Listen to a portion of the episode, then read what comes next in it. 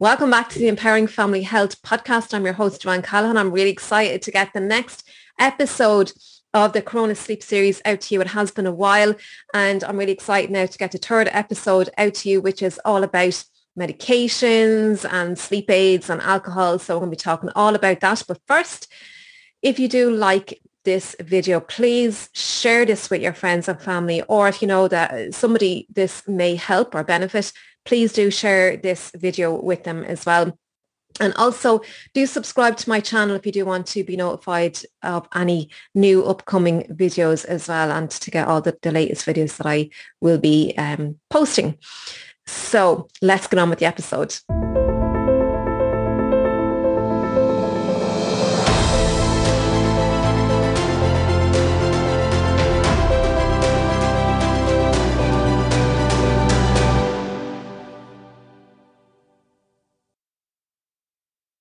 Now, you may have tried everything to help you sleep, like exercise and reducing caffeine, uh, switching off uh, electronic devices and practicing a lot of sleep hygiene practices and still, still you have no success in getting a good night's sleep. And this constant struggle can leave you feeling helpless and desperate to do anything just to get a sleep and to feel rested for the next day. Now, some people what they do is they they may turn to over-the-counter medications or alcohol to help them with sleep or visit their doctor to find some solutions and get some prescription medications from the doctor.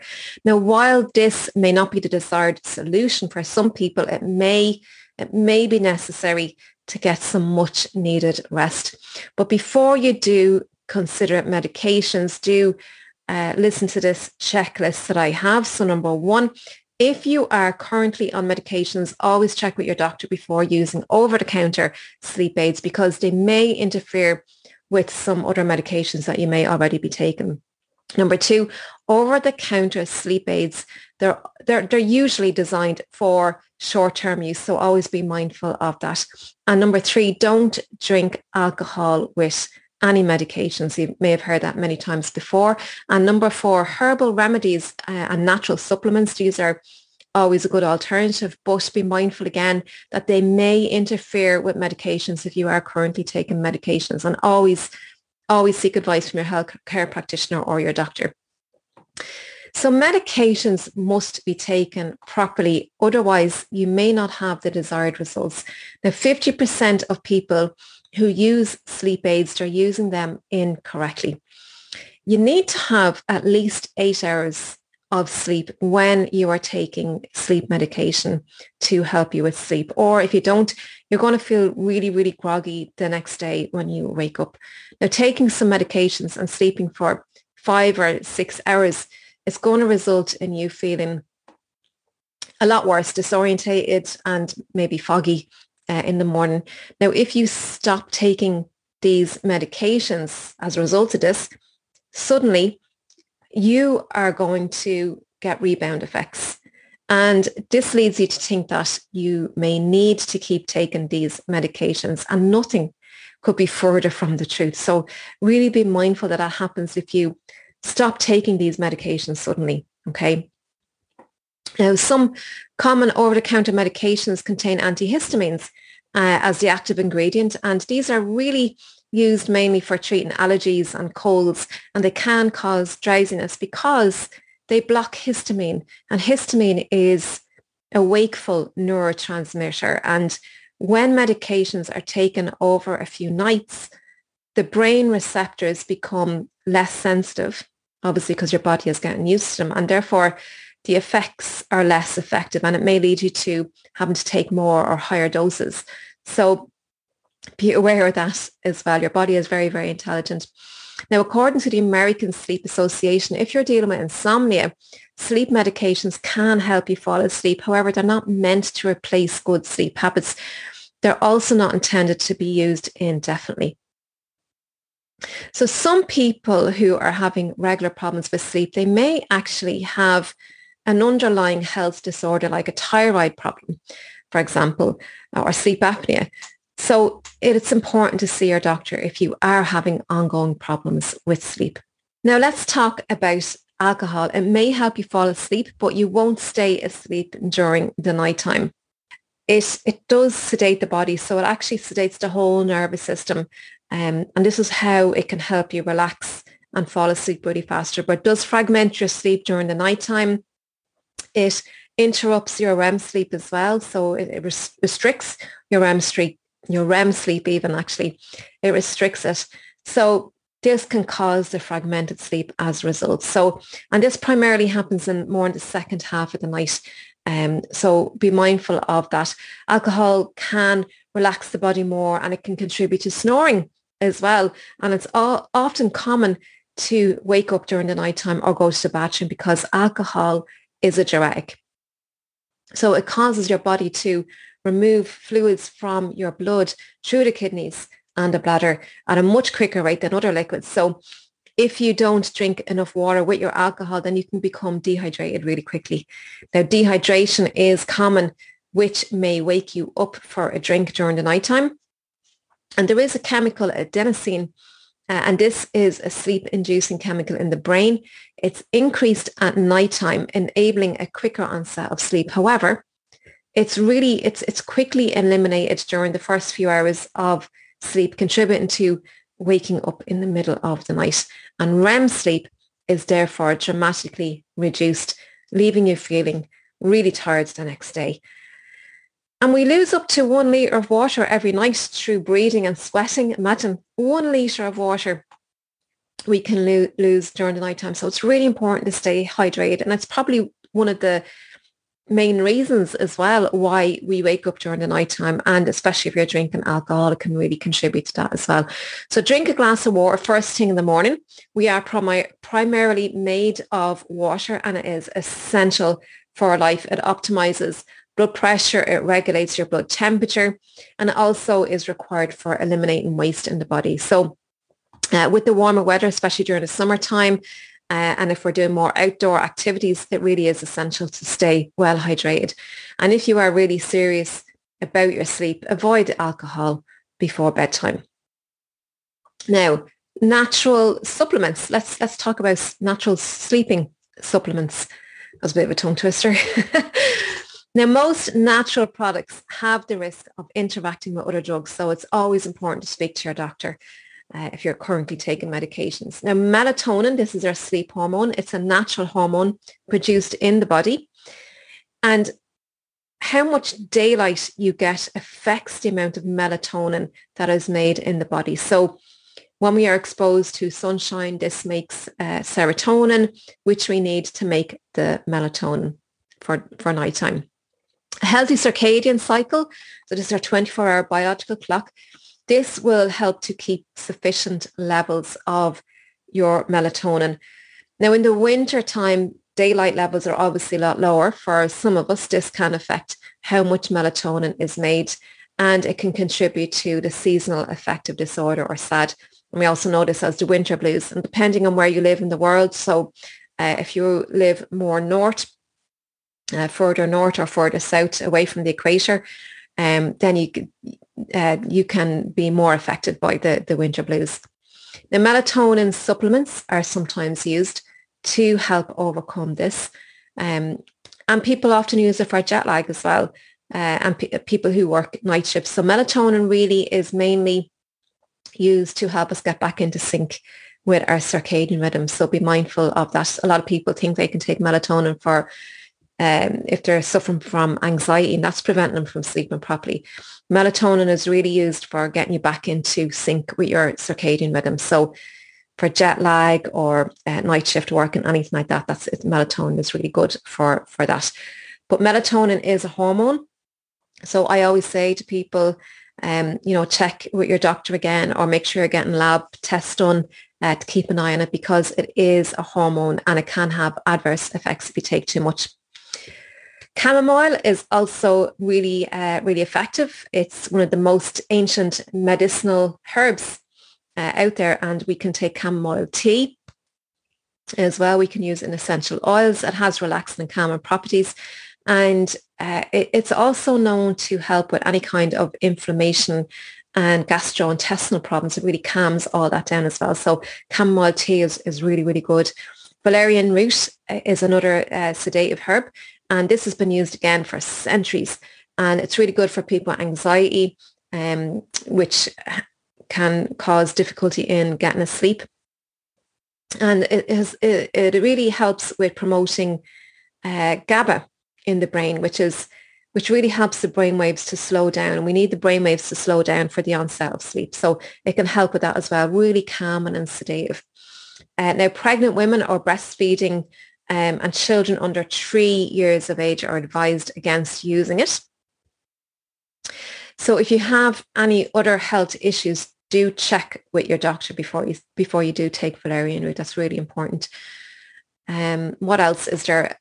Tryptophan is also something else that you can take. Tryptophan is tryptophan is an amino acid, and we need tryptophan to make our um, serotonin, which in turn makes our melatonin. So it's in that chain. So tryptophan, uh, it's in milk. Um, it's also in uh, foods like turkey and chicken. Uh, so you can find it in there. Passion fruit. Passion fruit is another one that's, that helps to promote sleep as well. And uh, hops, hops, hop flowers, they're traditionally known to be used in beer and they have a natural uh, sedating effect as well. So there's lots, there's lots and lots of herbs, natural herbs that you can take, but do, as I say, check with your doctor because they can interact with some medications. Melissa Dream, this is another one as well. And uh, Melissa um, is available in essential oils as well. So you can you can um, burn that in the air. That's another one. Essential oils are just gorgeous as well. Um, so that's something else that you can use uh, to help you get asleep at night time, help to relax you as well. Magnesium is our natural tranquilizer. This is probably one of the one thing that can possibly help you uh, overcome any difficulty. Maybe the one thing because so many of us are deficient in magnesium. 80% of us are deficient in magnesium. It's nature's tranquilizer, as I say, and it really is responsible for hundreds and hundreds of different processes in the body. So we do need it to relax the muscles, relax the nervous system. It regulates the fluid in and out the cells. Uh, it does so much in the body, so don't overlook magnesium. That is a really, really uh, good one. You can take magnesium flake bath uh, and you can put essential oils onto the flakes. I love doing that as well. And there is magnesium in, um, uh, what is it? There's magnesium in Epsom salts. Yeah, I couldn't think of that. There's uh, magnesium in Epsom salts as well, so you can do an Epsom salt bath. But just be mindful with an Epsom salt bath. Epsom salts are really for uh, detoxing the body. So if you're feeling frail or weak, uh, avoid doing an Epsom salt bath because you are, but the body is sweating effectively. It's, it's, and this is, this is how you detoxify the body and it is using energy and it can leave you feeling uh, faint, especially if you're feeling weak already. So be mindful of that when you're doing an Epsom salt bath. Maybe a magnesium flake bath may be more practical for you. So are sleeping aids right for you? Well, when we are absolutely exhausted and just need sleep, and we're desperate to do anything to get a good night's sleep. So this can be true for many of us. But reaching for over-the-counter sleeping medications it may not be the answer really. It could be something very simple causing this difficulty like too much caffeine or using your electronics too much or too late in the night or being exposed to too much blue light, especially late in the evening time. You could be worrying excessively about what someone did to you that day or an upcoming event. Now, sleeping medications will not solve this necessarily because these problems will come up again for you maybe sometime in the future. So it's how we deal with these problems and this is how our anxiety levels rise. But there is a time and a place for using sleep medications like after surgery or an extremely traumatic event maybe. Now, sleeping medications really are a temporary solution. And at worst, if they are used too much as a crutch, you may become dependent or even addicted to them. You may say things like, oh, I can't go to bed unless I have this. So notice if you ever say that, that is a dependency, that is a crutch. And that is not a good place to be in. Now, there was a study um, done to show this using EEG in rats. So Scientists have investigated low L-theanine, which can improve mood with its ability to cross the blood-brain barrier and change the amino acid levels affecting serotonin and other mood enhancing neurotransmitters in the brain. The effects of medication on the liver. So while there's many different types of medication that you can use as sleep aids, those that contain uh, certain ingredients are at higher risk for liver problems. And these active ingredients that can be found in sleep medications, which also help with pain relief as well. So a lot of people taking pain medication um, will have to just be mindful that these have to be processed through the liver uh, to be de- detoxified from the body. So just be really aware if you're taking ongoing medication. Um, medications on sleep quality. So sleep medication in most cases is just a temporary solution. Medications can help to break the pattern of poor sleep or help to fall asleep fast and to get much needed sleep. They do not address the underlying cause. And re- research has shown this time and time again. Researchers have shown that these medications can help you to fall asleep faster, but they may contribute to fragmented sleep. So, and they do fragment your REM sleep. So be mindful of that. The Mayo Clinic, I love the Mayo Clinic. they suggest that sleeping aids are most effective when you use it in conjunction with other kinds of treatment like cognitive behavioral therapy. And this is this is a really great therapy because an awful lot of an awful lot of problems is really how we think about things, how we relate to things or our relationship with sleep. So cognitive behavioral therapy is is is is uh, very effective. So most medications, including sleep medications, carry some form of side effects.